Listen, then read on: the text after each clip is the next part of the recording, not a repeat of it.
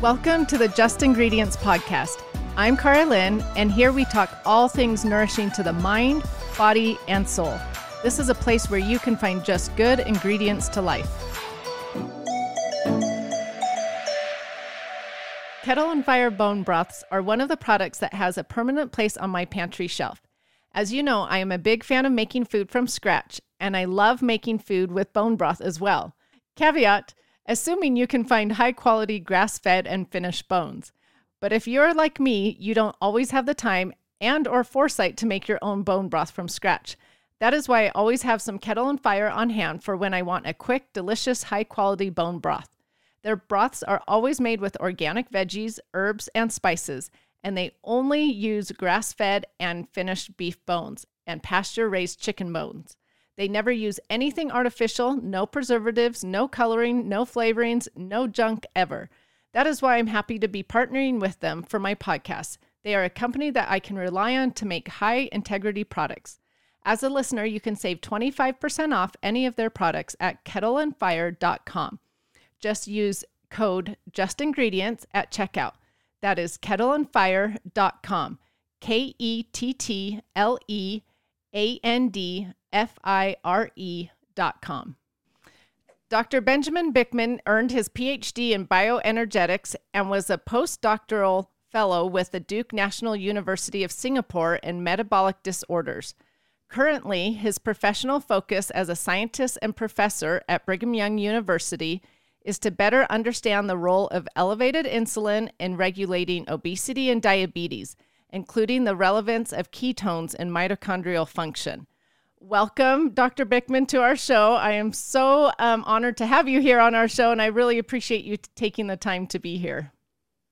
My pleasure. Please call me Ben, Cara Lynn. It's a delight. Well, thank you so much. I've learned a ton from following you. I've even listened to one of your speeches that you did at BYU that was amazing on insulin resistance.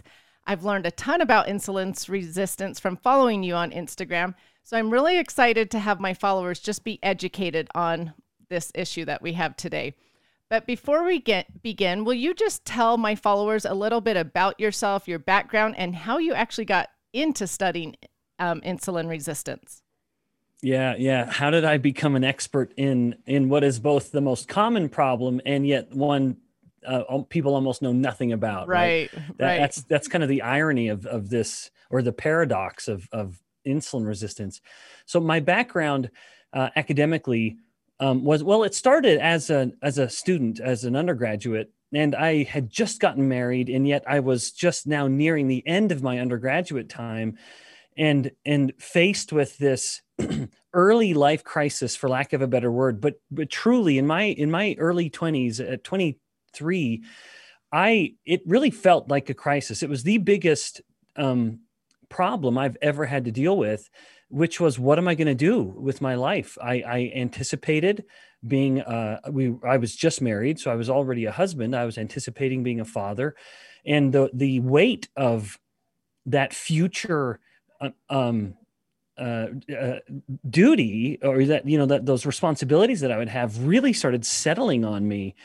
And it was a matter of tremendous thinking and well, prayer, to be frank. And I was struck by the lifestyle that I noticed among my professors, and I thought, that's a lifestyle I would like. And then that happening around the same time, I realized there were still actual scientists studying the human body. I naively thought, in the early 2000s, I thought, we already know everything. There's no such thing as actual, you know, life scientists or biologists studying the human body. And I was completely blown away by the fact that there were true scientists still studying the body. I thought we'd already knew. I thought we already knew everything there was to know. That's awesome. So yeah. So that those two things kind of merged at the same time in my mind. And that began this career of wanting to study the body. And then around that same time, I stumbled across a scientific manuscript that had just recently been published, you know, more evidence that this was still an active breathing area of research, where this, and I was always interested in the body and human health. And this study found that as fat cells grow, they become pro-inflammatory. And it was this increased inflammation in the body that was then leading to insulin resistance, which was the foundation of type 2 diabetes. So there's several pieces that I just kind of put together here, but essentially that there was this phenomenon known as insulin resistance that was connecting these two twin epidemics, obesity and diabetes, because of course they always go, type 2 diabetes, they always go together, and insulin resistance was the great mediator. That was the focus of my PhD. What is it about insulin resistance with fat cells what is it about fat cells that drive insulin resistance? And then my postdoctoral work was looking more specifically at inflammation and the role of different fats in kind of driving that inflammation to then cause insulin resistance. And then now that I've had my own lab as an independent scientist and professor for the past 10 years, it's really been just diving more deeply into not only the origins of insulin resistance and many other topics as well, but also insulin resistance in areas that once upon a time were totally overlooked, like in the brain causing Alzheimer's, or in with regards to sexual function causing infertility. So there are many aspects, and we'll get into all of that. But that's kind of the journey that I took. It was this early life crisis to want to do a career that would allow me to be a very devoted family man. And then combining that with something that I really thought was interesting and would provide a good living for my family. And then now looking back, studying a disease, insulin resistance, that truly has become the single most common health problem. And so it's one that I am very passionate about, where I'm happy to talk about. I'm genuinely glad for new venues like this, because I think, all right, this is a whole new audience that is going to leave at the end of this hour and know what is in fact the single most common problem, how to look for it, and what to do about it. Wow, that's a fascinating journey. And I love that you took that role to go study insulin resistance. And you're right. It is a huge issue today, but yet not many know exactly what insulin resistance is or how it's affecting them. So let's start at the very beginning for my listeners. Let's just start with the basics. What is insulin resistance? Mm-hmm. Yeah. In fact, let's even define insulin, the hormone itself. So insulin is a hormone that we're all making. We have a little gland kind of tucked underneath our stomach called the pancreas. And on the pancreas, there's all kinds of different types of cells. And some of these cells are called beta cells, and they're making insulin, releasing the insulin into our bloodstream every minute of the day, unless a person is a type 1 diabetic.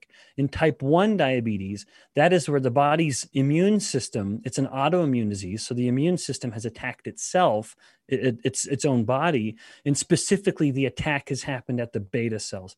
So in a type 1 diabetic, they've had the autoimmune destruction of their beta cells, now they have no insulin, and so the person has to inject insulin. Now, that is not the same as type 2, and we could get into that later. Whereas type 1 diabetes is a disease of no insulin, type 2 is actually a disease of too much. It's just not working well. And then, in fact, that's a nice segue to get into insulin resistance. But just to finally kind of really define insulin itself, insulin's main action as a hormone, because hormones are just little signals moving from one cell to other cells in the body. Every hormone would fit that description. Insulin does as well. So insulin's main effect, or rather its most famous effect, is to control glucose in the blood. And everyone knows about blood sugar or blood glucose. That's just an energy source in the blood. And of course, it's coming. We're making it all the time when we need to. The liver can make glucose, or we're eating it, which we nowadays do, I would say, far too much, where we're eating starchy or sugary foods. Right. So when we eat something that's starchy and sugary, that gets rapidly metabolized into glucose. And so the glucose levels in our blood will go very high. That is potentially lethal. If the glucose stayed really high for too long, it would start to hurt the body. And so insulin will then be released. And insulin essentially opens doors into cells, especially muscle cells and fat cells. So when the glucose is up, insulin will come into the blood and kind of goes to the doorways on the muscle and the fat cells, knocks on these doors, opens the doors, and now the glucose can come from the blood into the muscle and the fat. And then the doors will close insulin's done its job. It comes away, it's from the door, and now the glucose levels have come down in the blood because insulin ushered the glucose out of the blood into the body's cells. Now, having said that, so insulin's main effect is to lower the glucose, or its most famous effect, because the fact is insulin has an effect on literally every single cell in the body, from brain cells to bone cells, from lung cells to liver cells. Every single cell will respond to insulin in some way. And that's why insulin is so relevant when it's not working well in cases like dementia or heart disease or infertility that we can get into later. So, and that now is a good segue into insulin resistance. Insulin resistance affects potentially 88% of all adults in the US. So this is by far, that was a paper published 3 years ago by the School of Public Health at University of North Carolina, where almost 9 in 10 adults have some kind of measurement or detectable level of insulin resistance. So it is by far the most common health problem in the country. Now, a lot of people think, well, that's just an American problem because we eat so poorly. That it couldn't be further from the truth.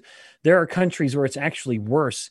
I've given talks on insulin resistance literally around the world. In places like the Middle East and Southeast Asia, there are areas where it is in fact worse. It's more of a problem there than it is here. So this is a global problem, but it's a global problem because of the global diet. And we'll get into that when we start talking about the origins of it. But nevertheless, insulin resistance is a disease. It's like a coin with two sides. On one side of this coin, we have some of the body's cells aren't responding to insulin as well as they did before. This would be like the muscle cells where insulin's coming and knocking on the door, trying to move the glucose in. The muscle just doesn't respond as well. And so the doors don't open. And so the glucose can't come down. So that's an obvious example of this first side of the coin. Again, insulin doesn't work as well as it did before at some cells. On the other side of the coin, we have that insulin levels are higher than they used to be, or even I could say higher than they should be. So we have a chronically elevated insulin combined with a compromised insulin signaling or insulin action. And those two will always come together. You cannot have one without the other. Now, interestingly, so that is insulin resistance, and I'm defining it in the context of disease. But there is instances in human development where you actually become insulin resistant for a good reason, and that is puberty and pregnancy. Both of these times are times of kind of rapid growth in a human body. Even, and let's talk about pregnancy just because that's more relevant to your audience, I know. In the case of pregnancy, mom has altered insulin signaling. Some cells aren't responding as well, but others are responding perfectly well to insulin, and insulin levels are higher. And this is helping mom develop mammary tissue for future breastfeeding. It's also helping mom get fatter, which, much to her chagrin, because insulin wants to tell fat cells to grow. But that's all essential because the woman bears the metabolic burden, of course, of pregnancy and childbirth, where it's almost like the body's way of saying, hey, you are doing something that is metabolically very expensive. You are growing another human being. Let's make sure you have enough energy to really take this across the finish line.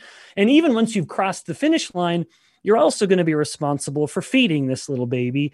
And so once again, that's all coming from your own fat cells, which is why when a woman breastfeeds, she actually will lose fat more quickly. But also that high insulin promotes the growth of the baby, and it helps the baby get big and baby get fat. And babies are supposed to be fat.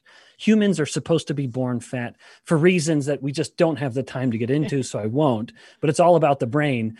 But so we have instances where insulin resistance, well, just a couple, pregnancy is the most obvious, where it's supposed to happen.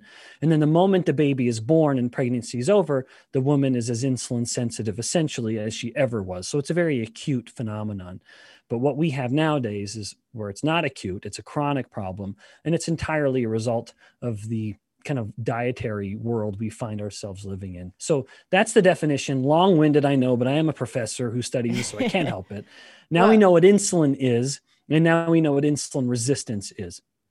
Thank you for explaining that. And I actually am shocked that 88% of people have it, because I knew it was a problem today, but I had no idea it was 88%. If you were to ask me, I would have said, oh, maybe a little bit over 50%. So yeah, we definitely need to educate people on this then, if this is such an issue.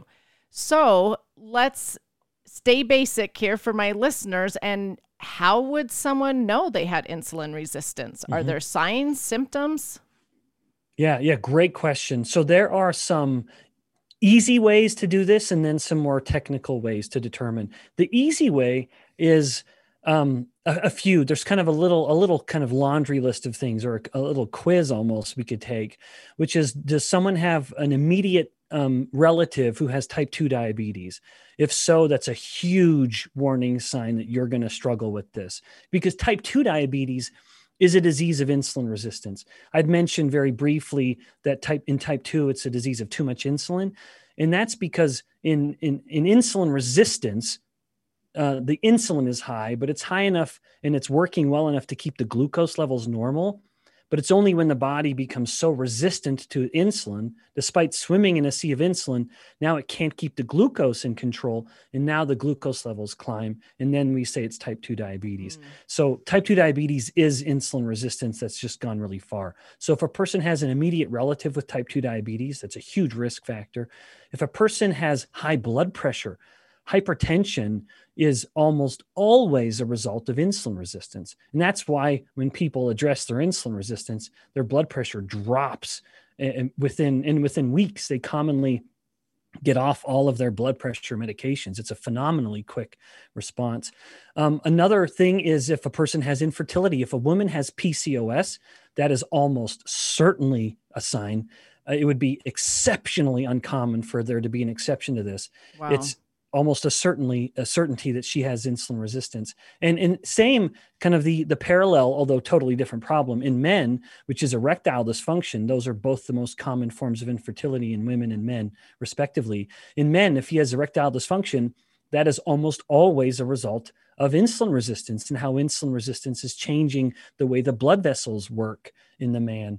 So those are, and then maybe one last thing I'd say, skin, their skin disorders. If a person has skin tags are just these teeny little bumps of skin that kind of stick right up like a little pillar, or almost like a little mushroom. This is not like a big kind of mole, a big bump, but rather a kind of a pillar or a column-like little projection of skin. People will commonly get them around their neck, or they'll get them around their armpits. If a person has skin tags, that's a very strong sign of insulin resistance. So those are the things someone could use to kind of look at home. And then other than that, a person can actually get a blood test and look at get their actual insulin levels measured. And if their insulin level is, around 10, in the units in the United States, or microunits per mil, it'd be a little U and then a bigger U. If a person has 10 microunits per mil or lower, that's a very good sign that they are insulin sensitive. If it's higher than that, into the teens or into the 20s, and it can be even much higher, that's a warning sign that you're insulin resistant. And that can just be done with blood work. Yep, that's right. Yeah. So basically the patient, when they go to the clinical visit, they'll say, hey, can you just check the box and get my insulin measured? Commonly in the United States, it will be measured, or it will be covered by insurance. But thankfully in the US, there's, the market is so good that capitalism is so wonderful that you can go in almost to any clinic and get your insulin measured for just like, I don't know, $30 or $40. Good to know. Okay, talking about symptoms though, is belly fat a sign or not necessarily? Yeah, it certainly is actually. I didn't add that to the list because there's slight differences in men and women. But yeah, absolutely. If a man, I think I'm going to try to remember the cutoffs. If a man has a waist circumference, you actually get that little fabric measuring tape and go around the biggest part of the belly. If a man has a waist circumference that's above 110 centimeters, and I only know it in centimeters, but I am Canadian, so I'm comfortable we'll convert that in the show notes. Yeah, I think that's going to be, I guess, around half that. But yeah, so 110 centimeters, or in a woman over 90 centimeters, I think that's being a little too generous, to be frank. So I will commonly say if a person knows they have, but I appreciate how difficult it is to say this. If they know they're fatter in their midsection than they ought to be, then that's a reason to be careful. Now, I say that with some caution simply because women just store fat differently than men do. And so knowing the audience is primarily female, I left that out because it's just not as obvious of a problem. In fact, I'll say this another way, where if a woman measures her waist to hip ratio, so measure the smallest part around the belly, that'll be usually just right around the belly button, and then the biggest part around the butt and hips. And that waist to hip ratio in women, I think it needs to be around 0.8 or so. If it's higher than that, suggesting that the waist is bigger than the hips, then that's a problem. A healthy woman should be, kind of bigger around the butt, basically, than she is at the belly, whereas the man is almost never going to be like that. And the more a woman has that that fat pattern storage that is more apple-like rather than pear-like, then the more harmful that's going to be. Okay, that's good to know. I did know that it was easier to tell in a man than a woman. Yeah. So that's good that you said that. Yeah. Okay, so now why do you think insulin resistance is so prevalent today? Has it always been an issue, or more so today? Oh, no, not at all. I would say even 2 generations ago, it would have been nothing. It would have been absolutely unheard of.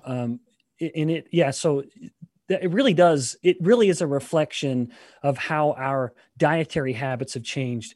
And I would say that that's almost the single variable. Sure, we could say we don't sleep as well. That matters. We don't exercise the same. Well, mind you, 2 generations ago, no one exercised. People just maybe got up and did more. They moved more. But even still, we see that so exercise is helpful, but it's not the missing link. It is all about the food we eat. And I think something terrible happened in the 1970s. This was when the United States government first issued the dietary guidelines for Americans.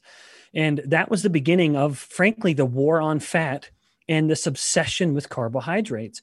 And I very much blame that trend, combined with the industrialization of food manufacturing, perhaps, which I think kind of had its origins from World War II, where I don't mean to, this is a delicate topic in a way, because I don't want to offend people who have different political views, but part of this was with the roles of husband and wife, or mother and father, changing. And once upon a time, mother really was the source of all food in the home.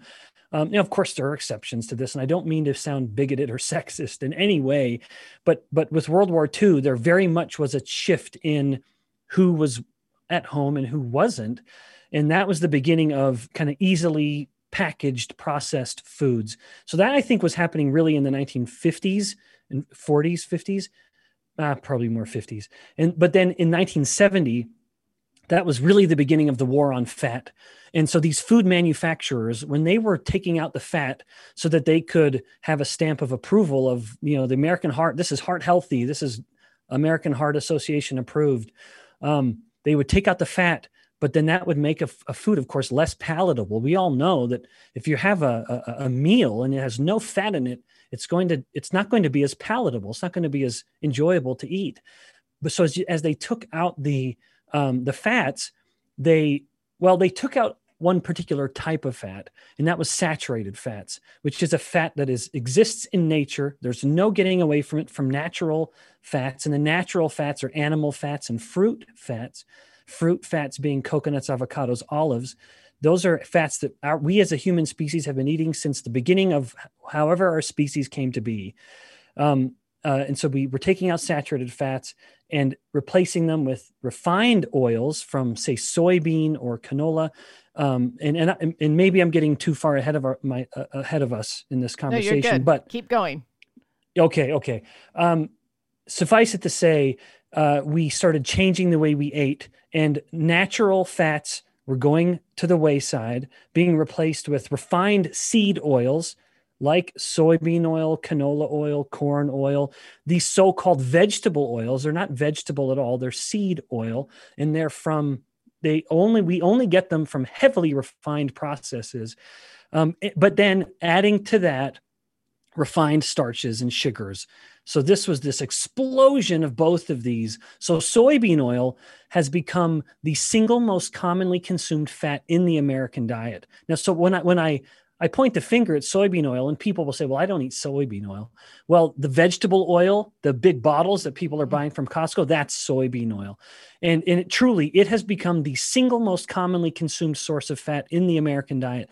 We eat 56,000 times more of it now than we did in the early 1900s, because essentially we never ate any of that at all. Mm-hmm. But the two most common fats now, it's soybean oil and it's shortening, which is like a mix of canola and cottonseed oil. So these two kind of frankenfats, these two fake fats that we have to have incredible technology in order to get them, because seeds don't give up their fats very readily. They go rancid so quickly, so they have to add deodorizers and other chemicals to them to keep them even remotely usable in the home. But contrast that, though, Carolyn, with saturated fats. Saturated fats, like from coconut oil or from most other animal fats, although animal fats are a mix, to be perfectly frank. They're a mix of saturated, monounsaturated, like olive oil in the animal fats, and then polyunsaturated. Seed oils are almost purely polyunsaturated, where there's a lot of double bonds in the fat, like in a fat molecule, this big, long stretch of little carbon atoms. Polyunsaturated have a lot of double bonds. And those are areas where the fat can go, that's what causes the fat to go rancid. In contrast, a saturated fat, which we've all been told is the root of all evil, is exceptionally stable. It's almost impossible for a saturated fat to go rancid, which is why your jar of coconut oil can essentially sit in your house for years. And why you can have a little jar of like bacon cooking lard or tallow, when we used to get more fat from, say, beef, and it can just literally sit on your counter and stay good for weeks or months. But not with these seed oils. They go rancid so quickly that they have to add deodorizers in order to keep them from stinking. So these are exceptionally unhealthy fats, and tragically, we eat more of those seed oil fats than we do the traditional natural fats, like those that come from animal and fruit sources. Now, I emphasize fruit because the fruit fats, coconut, avocado, olive, our ancestors, and even thousands of years ago, they were getting fats from these things because all they needed to do was get the flesh of the fruit, which is the olive itself or the interior part of, say, the coconut. And then they just press it. They just squish it, and it gives its oil. So those are fats. So animal fats and fruit fats are the fats that we've literally cut our teeth on as a species. And we are exceptionally well suited to eating them. And so we should. So back to your original question, because boy, I've gotten distracted. Oh, that's good. What has changed?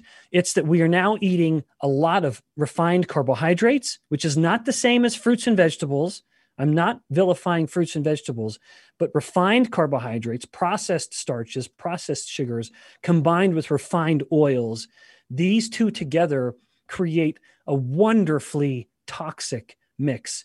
And in nature, carbohydrates and fats don't come together, really, with the exception of milk.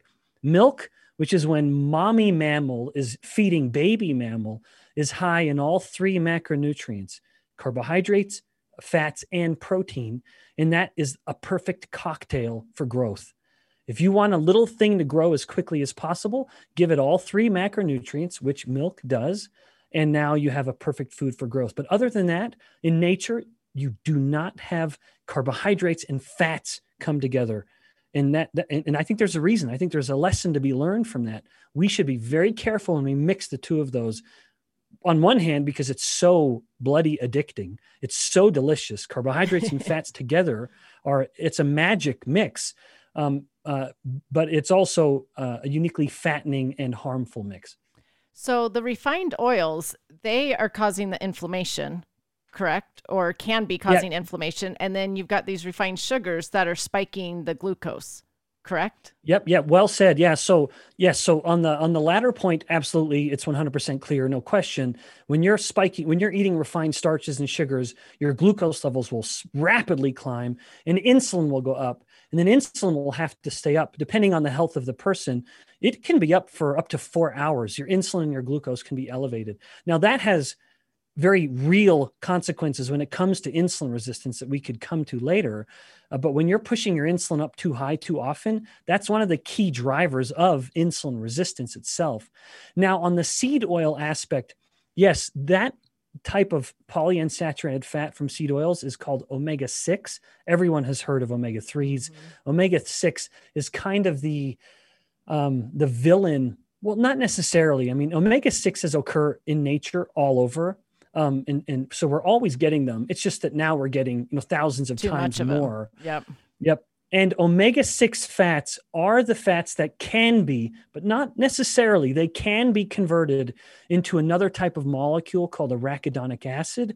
And then arachidonic acid can be converted into demonstrably pro-inflammatory molecules like prostacyclins and thromboxanes, these molecules that do in fact increase inflammation. Now, having said that, I want to just add a little note of caution. There's nothing that is absolutely or obligatorily inflammatory about omega-6 seed oils. That is something that is, I think, as a scientist, I think people, we say that a little too readily, mm-hmm. that to my knowledge, just putting more omega-6 into the system will not increase inflammation. It's just that those fats can be used. They're basically the fuel that if there is any kind of signal for more inflammation, this is the source. This is what's going to basically give all the building blocks the inflammation itself would need. But inflammation is a huge topic. And you don't need omega-6s necessarily to play into inflammation. There's so many different routes. Inflammation is such an essential process to human health and survival. It's essentially our immune system, that there are numerous redundancies there.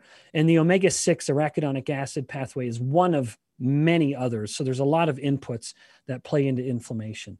Right. There's a lot of things that contribute to inflammation. Yeah. But let's talk about those refined sugars again. So those refined sugars are causing these glucose spikes, and most Americans are having these huge spikes in their diet, right? And then they're crashing, and then another spike because they grab some sugary snack, and then another crash.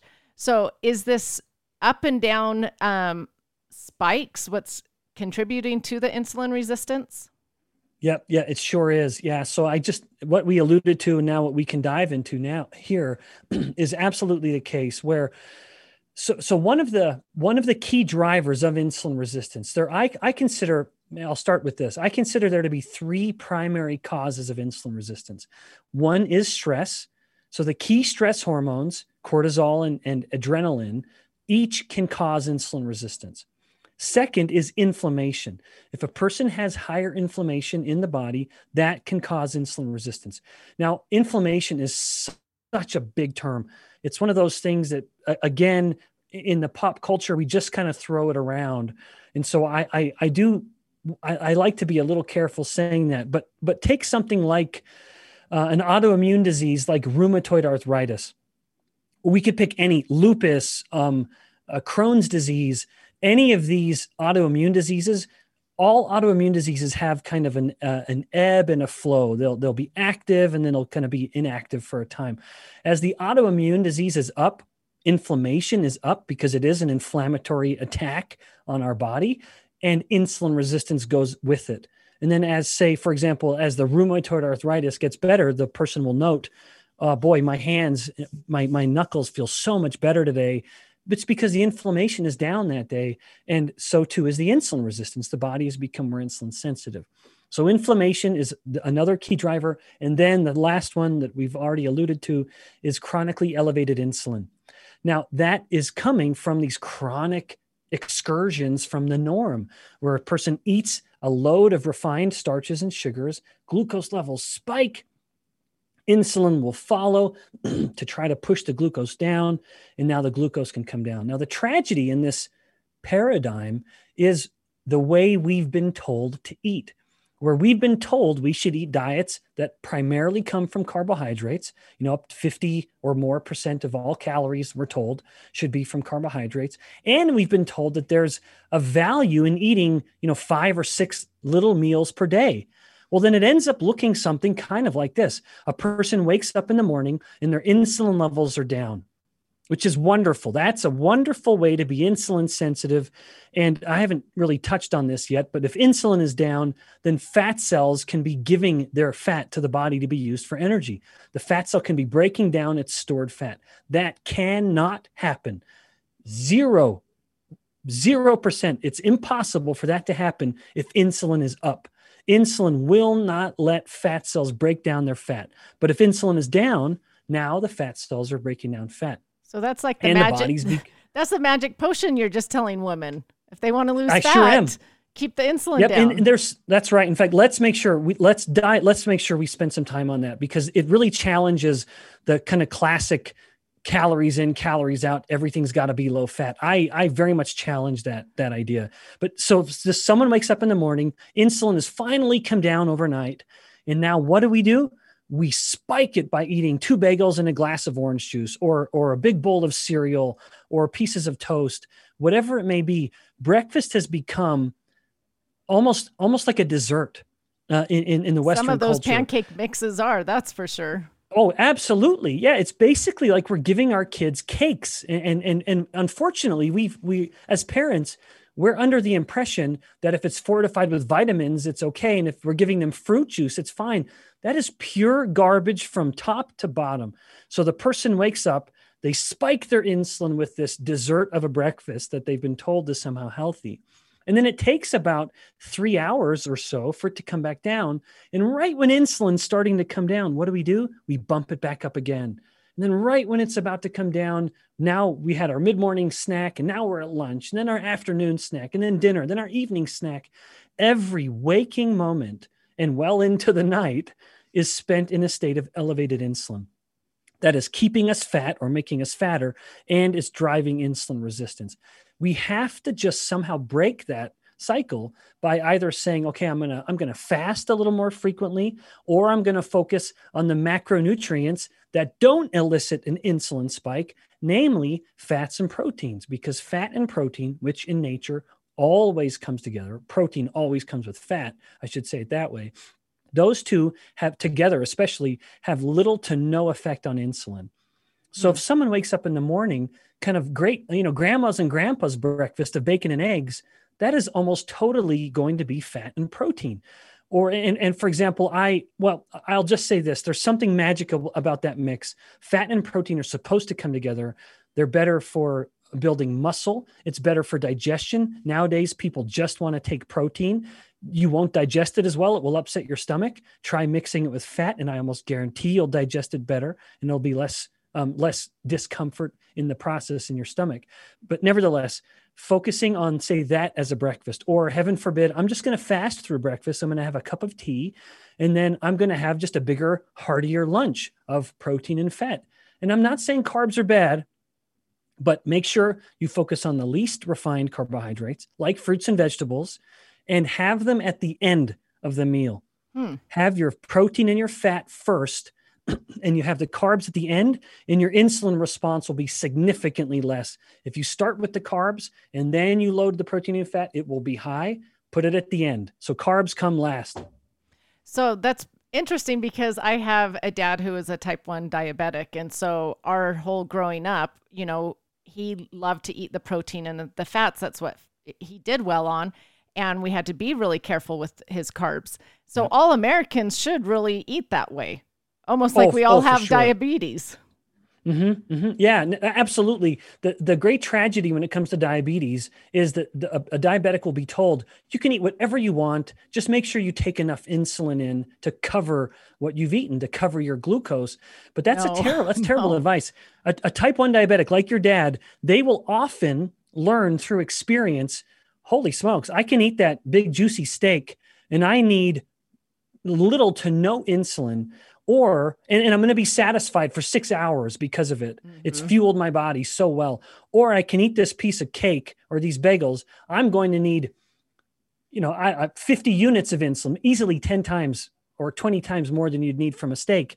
And you're going to be hungry again about 2 hours later. And in fact, that's something I didn't mention. A meal that spikes your insulin, it will push all the nutrients out of the blood. Insulin wants the body to store energy. And so insulin, as it's opening doors for glucose, it's also preventing the fat cells from sharing its fat. And so the body starts to get low on glucose, low on fats, and we start to sense that as a hunger. And so it's almost like when insulin has gone up, it's pushed all the energy, all the nutrients out of the blood. And now the brain is left wondering, hey, where's all the energy? We need to eat. Even though there's still plenty of food working and digesting it, we're storing plenty in our fat cells and in our liver cells, but the actually energy available to the brain, which has no storage capacity, it's not like fat cells, which can store a bunch of energy. The brain needs to be fed. And so when the energy in the blood goes down, the brain says, hey, wait, energy's low, let's eat. And so it will stimulate hunger. And that's why we see when someone eats a sugary, junky snack, 2 hours later, when they have no business being hungry, they start to get hungry. It's not because there's not something in their intestines. They just ate. It's that the brain is sensing this relative reduction in energy. And that doesn't happen when someone eats a meal that is lower in refined carbohydrates and built more on protein and fat. And this has been, these are human studies I'm actually citing here in my mind. You see that available energy in the blood is higher. And that is why satiety is longer. One study in particular put people onto two different groups based on changes in their breakfast. The people that ate the low-fat, high-carbohydrate breakfast, and it was the exact same amount of calories.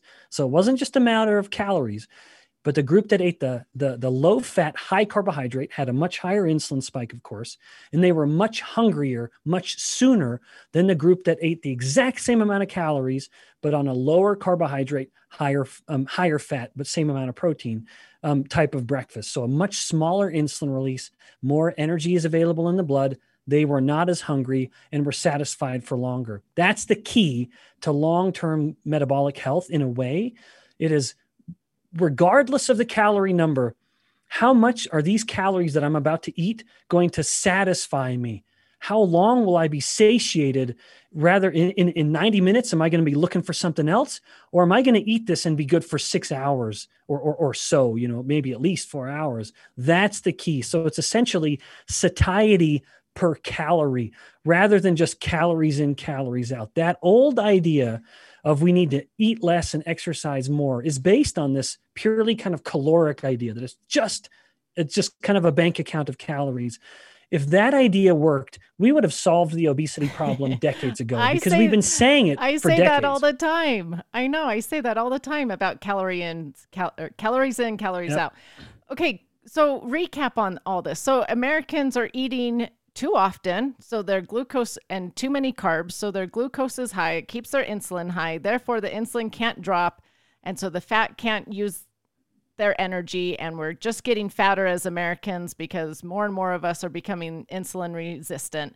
So there are a lot of women I know that still count their macros, you know, the fats, the proteins, the carbs, but it's still a huge thing to have low fat and even low fat numbers in these macro numbers. So that's wrong, right? Is what you're saying. Yeah, I disagree with that view totally. I don't think we should...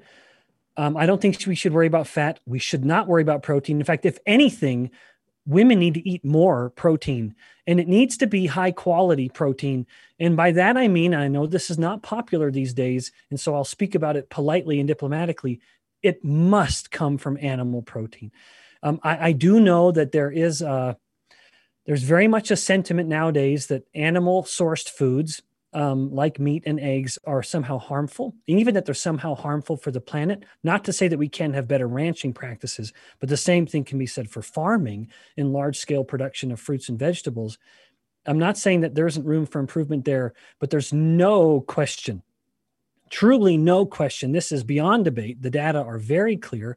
The best proteins for humans are animal-based proteins. Eggs and meat are the best, and dairy. Those are the best proteins a human can eat. We digest them better, and we get more of the essential amino acids that come from those animal proteins.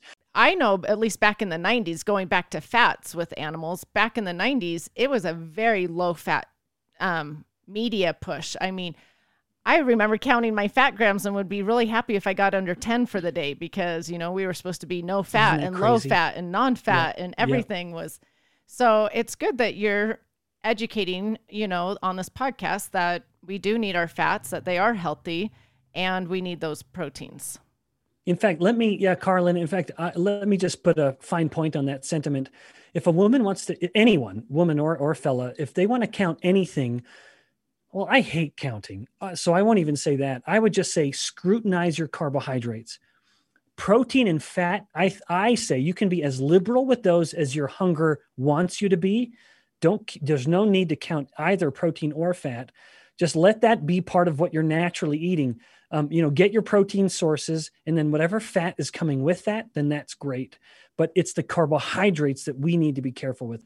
Okay, so let's talk about insulin resistance with some of these health issues out there. Because, for instance, I have a lot of followers who deal with PCOS. So how does PCOS and insulin resistance work with each other? Why, like you said earlier, why is that related to PCOS? Yeah. Oh, I'm so glad you're bringing this up. Female fertility is very complicated. I like to joke that while male fertility is like a barbershop quartet, female fertility is like an orchestra. There's so many moving parts, and it's all hormone related. So many hormones that have to play together in concert for fertility to work. Naturally, one of the primary part of this orchestra are the hormones called the estrogens. That's one little lesson there for the audience. There's no such thing as estrogen. There's no hormone called estrogen. It's a family of hormones that are called collectively the estrogens. And that stands kind of opposite or working with another group of hormone called the androgens. And the estrogens are the prototypical female hormones.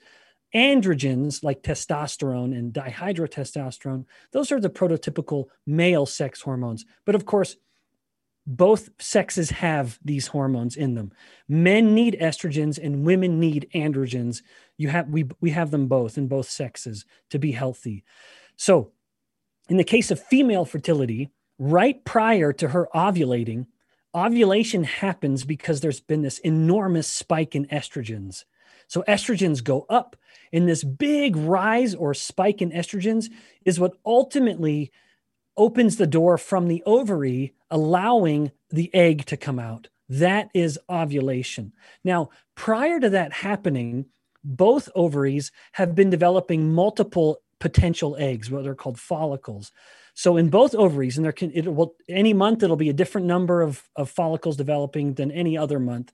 How many are in one ovary may change from the next month to the other ovary. So there's no rhythm to that, but multiple follicles will be developing. The high estrogen level will result in one becoming the dominant, and it will ovulate. After that has happened, there's a signal, once again, hormone-based, that actually has all the other follicles that had been growing to tell them to go away. They degrade to nothing. And so the ovaries, which had been growing with all these little follicles, one pops off and ovulates, then the ovaries lose all the other follicles and it shrinks back to where it was, ready to do it all the next month. But of course, to rewind that, the pivotal moment was this big spike in estrogens that come from the ovaries. Now, to bring this back to a metabolic view, in PCOS, that big estrogen spike doesn't happen. And so the ovaries are developing all these follicles, and in the absence of the estrogen spike, we fail to have that ovulation of one of them. And so all those follicles stick around. They don't get the signal to go away. And so that expansion, that growth of the ovaries and those little follicles become cysts, lots of little cysts. A cyst is just basically like a little bubble of fluid. And now the cycle starts to kind of start again, although it never really ended. We once again have the monthly cycle coming. The ovaries get more follicles, and we don't have an estrogen spike, so we don't have ovulation, and the ovaries get bigger and bigger and bigger, and that becomes, of course, very painful to the woman. Now, the failure of the estrogen spike is almost always a result of too much insulin. So if we dive back into the ovary, all estrogens actually, whether it's ovaries or testes, because this happens in men and women, all estrogens were once androgens. That's just a simple fact of sex hormone biology, that you have the testes and the ovaries will make, say, testosterone. And then there's going to be an enzyme, a protein that will convert testosterone into the estrogens. And that's an enzyme called aromatase. And so a woman naturally has more aromatase than a man does. She's converting more of her testosterone or androgens into estrogens. Men are doing it too, just much, much less. Insulin, unfortunately, when insulin levels are going up in the blood, it inhibits aromatase. So this enzyme that's attempting to convert the androgens to estrogens is essentially turned off. And now her ovaries that wanted to be making lots of estrogens have no choice but to make lots of androgens like testosterone. So the combination of this results in two kind of critical events in the woman with PCOS. One, she fails to ovulate through the process that we just described. She doesn't have the estrogen spike, so no ovulation. But two, and that's a result of the absence of the estrogens, relatively. Two, she has too much androgens like testosterone. And so then she can start to experience other signs of PCOS that aren't overtly harmful, like the PCOS is, where it's hurting her body and making her infertile. In this case, it's just making things frustratingly awkward, perhaps, where she'll start to have acne, almost like a teenager would, because testosterone's so high. And she may start to have more hair on her body, again, because of the testosterone. And she can start to have male pattern baldness, which is, once again, in men, a result of high testosterone. So those are all the kind of off target effects, if you will, or indirect consequences of PCOS, which, again, at its core is a disease of insulin resistance, or too much insulin that comes with insulin resistance, and how that elevated insulin is hurting the way the ovaries want to be working when it comes to sex hormones. So interesting. I find it fascinating that insulin plays such a big role in all of that. But now I know my listeners are saying, okay, too much insulin is contributing to my weight gain, or to my type 2 diabetes, or to my PCOS. And I know they're wondering, like, well, what do I do? Is there a way to bring down this insulin resistance? Is it reversible? Yeah. Great question. Absolutely. 100% resounding yes. There's every reason to be exceptionally optimistic. In fact, insulin resistance can almost fully resolve within just weeks. And we, in fact, published a manuscript working with a local Revere clinic here in Utah Valley, where we took only women, the entire population set was women who had full-blown type 2 diabetes. And within just 90 days, their type 2 diabetes was totally gone. There was not a single clinical marker of it. Wow. Never a single medication taken, no pill popped whatsoever. So yes, there's tremendous reason to be hopeful. And once again, the ideas are simple, and I'll lay them out as four pillars. And I'll just say now, not to put a shameless plug in, all these topics are things I go into in a book that I published last year called Why We Get Sick. So anyone who wants to learn more about all of this and more, certainly go check out that book. So four pillars. First, control carbohydrates. Now, as we've stated, I don't mean don't eat any, but I do believe that carbohydrates are the greatest offender, where our dietary habits are now almost totally based on packaged processed carbohydrates. So if your carbohydrates come in a bag or a box with a barcode, then you're doing it wrong. You want to get your carbohydrates from fruits and vegetables, but eat them, don't drink them. That's something I really want to just make clear. Don't drink fruit juice, and don't even, I just say, be very careful with drinking your carbohydrates. That's not how they're meant to come. We're supposed to chew them and eat them with the fiber intact, right? As you mentioned, we need the fiber. Yeah. So one, control carbohydrates. And then two and three kind of come together because in nature they do. Prioritize protein. Make sure you're getting enough high quality protein. And usually your appetite can tell you if you're getting enough. But if someone wants to, I almost hate to say this because counting is so miserable, but you want to be getting around 1.5 grams of protein per kilogram of ideal body weight. So if someone's very, very overweight, they want to kind of peg that to where they know they want to get to. But if a person is 60 kilograms, then they want to be getting around 90 grams of protein per day. I'm going to have to get my calculator out to convert that to pounds. I know, I'm sorry. It's the scientist in me where these imperial units don't really work for science. It's all metric. Yeah. So it's pretty simple. Anyone can figure that out on Google or something. So yeah, 1.5 grams of protein per kilogram. That's an ideal target. So prioritize protein, and whatever fat is coming with that protein, that's kind of the next point. Don't fear fat. Enjoy fat, enjoy it even liberally, I would say. But make sure it's coming from animal and fruit sources. So things like butter or coconut oil, or the fats that are naturally coming with your beef. And I buy my beef from a local little ranch here. And in the Mountain West, I can guarantee someone can always find a little local rancher they can buy their meat from. And that's what we do in my family. So don't fear fat. And then the final pillar is fast. It's okay to take a break from eating. I usually will have a full 24-hour fast every week. And then within the week, I'm typically fasting through breakfast. It's a very common thing. I just have a cup of herbal tea or something similar for breakfast. And then I'll eat a big hearty lunch. And then I'll try to have a more modest dinner. My one note of caution when it comes to fasting, a lot of people nowadays are doing one meal a day, or OMAD or OMAD. Right. And that can be done very wrongly. If a person is kind of building up their hunger pressure all day and they only eat dinner, very often they will overeat, because it's dinner and evening when we are at our weakest. That's when we are most susceptible to bad food, to food temptations. So I would say be very careful, but it's also the social meal. So it's hard to fast through dinner all the time, because you want to sit down with your family and they're all eating and you're just sort of sitting there watching them awkwardly eat. No, we want to eat with our family. So my encouragement though would be really stack up on lunch. Let that be a big, full, filling, satiating meal. And then let dinner be a little more modest. And then once dinner is over, you're done. Stop eating at around 6 or 7. You will sleep so much better, and your insulin will come down so much faster that you'll just get into an insulin sensitizing, fat burning state much earlier in the night and then throughout that rest of that day.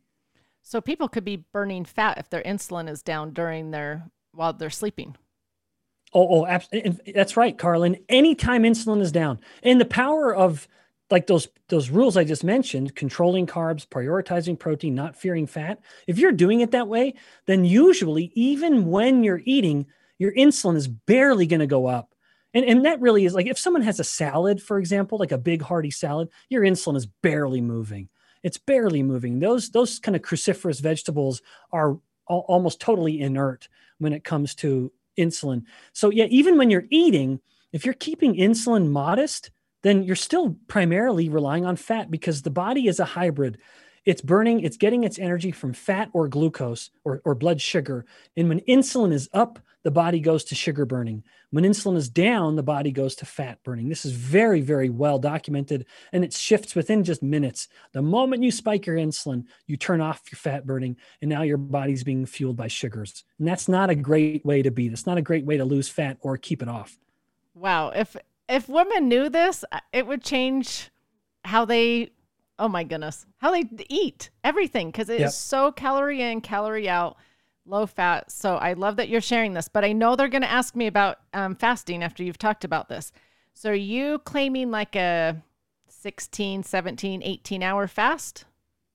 Yeah, so I think when someone can do that, that's a wonderful way to eat. So what's commonly called like an 18-6 or something like that, where they fast for 18 hours and then they eat during a 6-hour window, that can work exceptionally well. And it usually becomes quite effortless, because a lot of people aren't hungry in the morning. We've just been told this idea that, breakfast is the most important meal of the day. Honest to goodness, that is purely a marketing. That actual idea started from marketing companies, marketing cereals. There's nothing true about that. No meal is inherently more important than any other meal. That's a total myth. It truly is. There's nothing magical about breakfast. But if you're not hungry at breakfast, don't eat. If you are hungry, I would say eat a good, hearty, big breakfast. There's an old maxim that went something like this: breakfast like a king, lunch like a prince, dinner like a pauper. That's the perfect way to eat. So if you are hungry in the morning, then you do it. You eat and be serious about it. But have a nice lunch. Eat the eggs and bacon, not the bagel and orange juice. Yep, okay. That's exactly right. That's exactly right. Follow those principles with the macronutrients. And then when you're hungry, you eat. But then there's something to be said for saying, all right, I'm going to do a 24-hour fast, say once a week.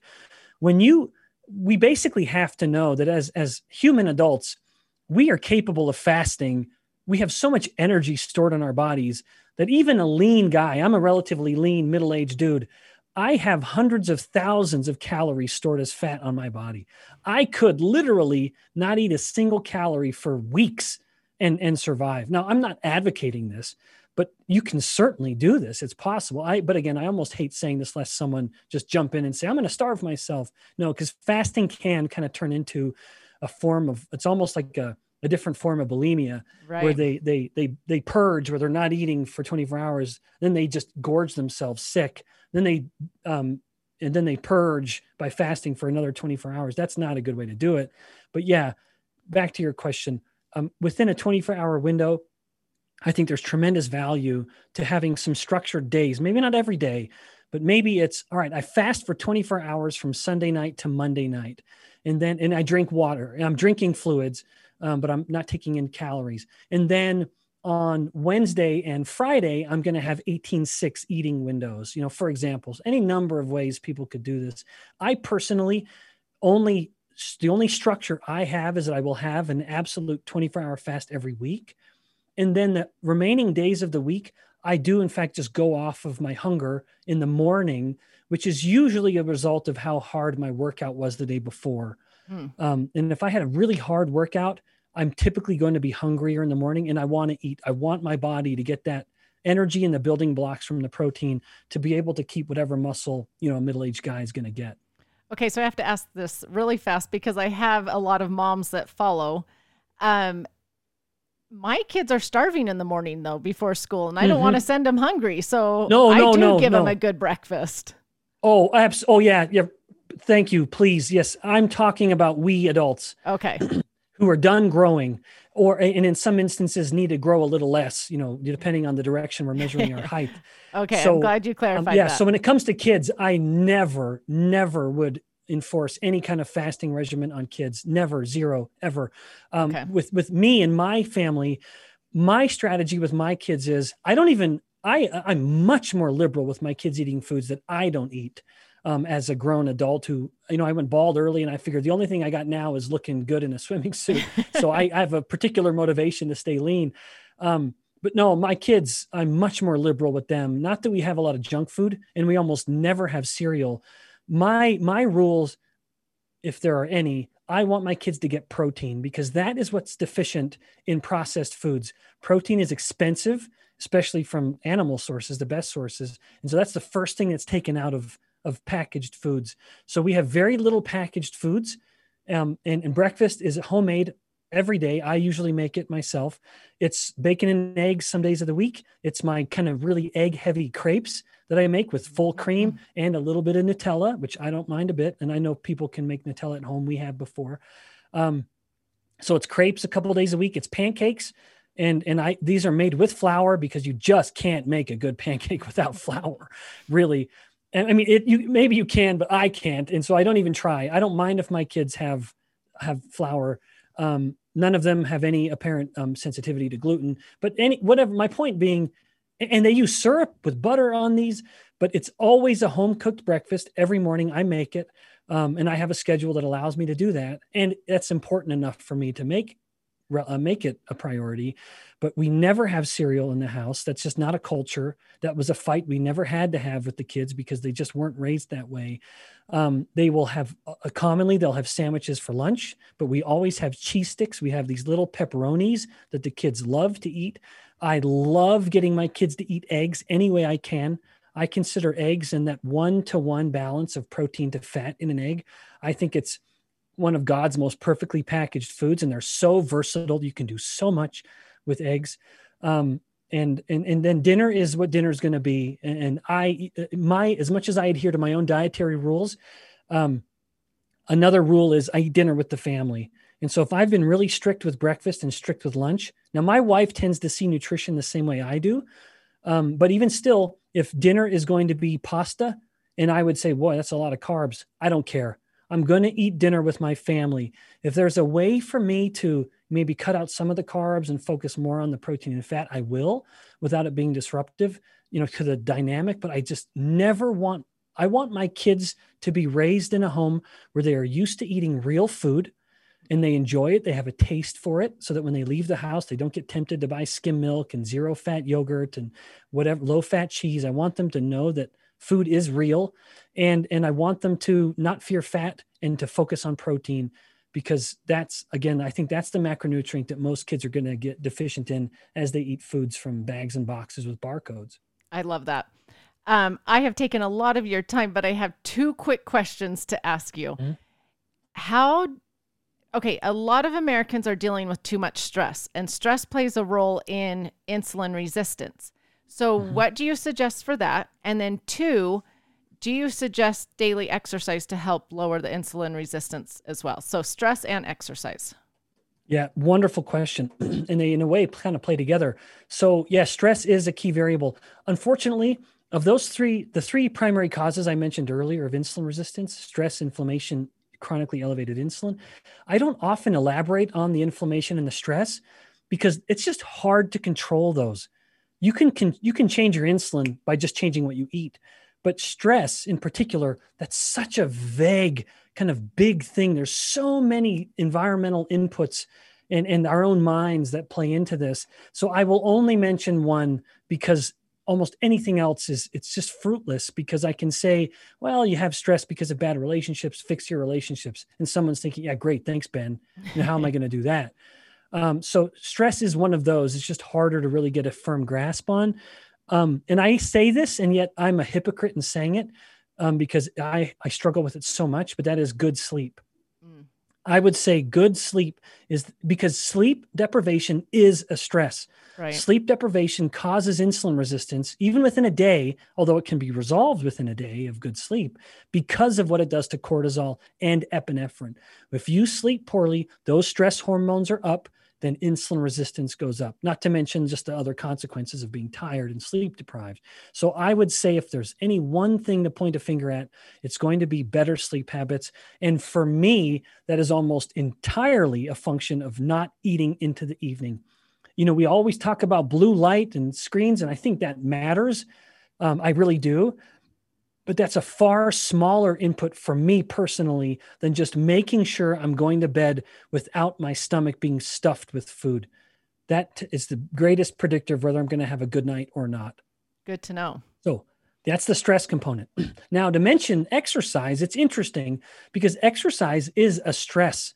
It's something that's hard for the body, but it's a good stress where it challenges the body and the body ends up better on the back end of it, of course. I am a huge advocate of exercise, in part, well, for numerous benefits, but one being when a muscle is working, it's contracting and relaxing. That process actually opens those glucose doors without insulin ever having to come and knock. So the moment someone starts exercising, insulin will come down and it will stay down during the exercise and well beyond. And part of it is that the muscle is so hungry that it's just pulling in the glucose. It has its own way of forcing those doors open, but only when it's exercising. That is not something that will happen when the exercise has stopped. So it's an insulin independent way of controlling blood glucose and thus lowering glucose, lowering insulin, and being more insulin sensitive on the back end. Now, one note of caution. If someone exercises, they have an insulin sensitizing benefit to that exercise. But if they finish their exercise by eating starches and sugars, they undo the insulin sensitizing benefit of the exercise. And that matters because so many people, they exercise and they start drinking Gatorade, or they exercise and they go get a fruit smoothie, which often is loaded with sugar, and you have undone all of the insulin sensitizing benefit of the exercise. That's a human study that I'm citing actually. So published human data. So exercise is helpful, but don't become permissive with what you eat on the back end. Too commonly they say, I just exercised. I'm going to go get that big smoothie or that big sugary Coke, not to say diet soda, or liquid IV, which does not affect insulin. Yeah. Yeah. That is full of sugar. Eat something. Yep. That's right. Keep your blood sugar down. Don't load the system with sugar. If you need anything, focus on protein and fat if you're hungry at the end of your exercise. Oh, that is great. You have taught so much. I could pick your brain for another 2 hours because I still have a whole list of questions. So yeah, we didn't even talk about Alzheimer's. I know, and so many things. There's too many. We'll just have to have you on another show because really, I have a whole list here I didn't even get to. Thank you so much for spending your time here and teaching my listeners. I really appreciate it. I love that they, one, learned what insulin resistance is and how that's affecting weight gain and type 2 diabetes and those types and PCOS and those types of things. But I love that you taught that they can do something about it, increasing their fats and proteins, reducing those carbs, better sleep, not eating before sleep, the fasting. So thank you for all of these tidbits. Tell my listeners where they can find you. Yeah, thanks. So I'm mostly active nowadays on Instagram. It's funny. It used to be Twitter, but Twitter is just such a hostile place that I've retreated from it. Instagram, just a bunch of happy folks generally. So people can find me on Instagram, where I put out usually a time or two a week, a little video snippet about human metabolism. And it's just my effort to truly want to be kind of an everyman's professor, sharing what I know about human metabolism. And people can find me at Ben Bikman PhD, and there's no C in Bikman, so just Ben, then Bikman PhD. And I regularly contribute blog content to a site and a company that I created with a couple of my brothers called Health Code, HLTH, and the website is Get Health, HLTH.com. And then also, I have a coaching platform that I co-founded called InsulinIQ.com. And that's just to try to help people who want to do low carb diets. That's just a way to try to make it as easy as possible. And of course, I already mentioned my book, Why We Get Sick. Great. Thank you so much. I close all of my podcasts with asking my guests what they think the best ingredient in life is. What would you say it is? Yeah. What a wonderful question. And I actually kind of revel in the opportunity to not speak as a scientist for a moment, because I'm more than just a scientist, of course. Right as I was leaving my home as a 19-year-old about to go literally across the world to Russia, to live in Russia for 2 years, to be a missionary for my church, my dad, who had sent already 7 sons on missions for our church, I was the last, wow. He told me advice that I think to me is one of the best ingredients for a good life. And that is take your duties seriously, but not yourself. And that is, as I have aged and thought about that sentiment and saw my interaction with the world, specifically with other people, and how happy or content or unhappy or discontent people are, that maxim has stuck with me. But the idea is, at its simplest, we are adults, we have responsibilities in life, and we ought to take those responsibilities seriously and do them, complete them, perform those tasks to the best of our abilities. But we are all flawed people trying to do our best and learn. And that is where the not taking yourself seriously comes in. It's not that we're all a bunch of goofballs. It's that we acknowledge that we're fallible and we laugh at our mistakes and we invite others to laugh at their own mistakes. That is something I feel is so important. It's not to take ourselves so seriously. But again, it's not that we're making little silly jokes all the time. It's not at all what I'm saying. It's we acknowledge that we make mistakes. And so be quick to laugh at our own foibles and invite others to do the same. We're not laughing at them. We laugh with them. And there's something that can be so inviting about that kind of laughter and almost collegiality. But again, that is not because we don't take life seriously. We very much do. We take those duties seriously, but not ourselves. Oh, I love that, because life is just a big set of lessons for us to learn and grow through. And none of us are perfect at any of those lessons. And so if we can look at life that way, like we have all these lessons to learn and grow, and we are going to mess up some of them really badly. But if we can laugh about it and move on and be better because of it, then we have done our great duty. So yeah. I love that perspective on life. Thank you so much for sharing that. And again, thank you so much for being here. I really appreciate it. And If you guys want to learn more about insulin resistance and how this is affecting us so much, especially here in America, well, and all over the world, follow Dr. Ben Bikman on Instagram, check out his book, and you won't regret it. Thank you. Thank you. This was a pleasure. Thank you so much for listening. Remember to subscribe to the Just Ingredients podcast to learn more about your health and good ingredients to life. Plus, get daily tips at just.ingredients on Instagram.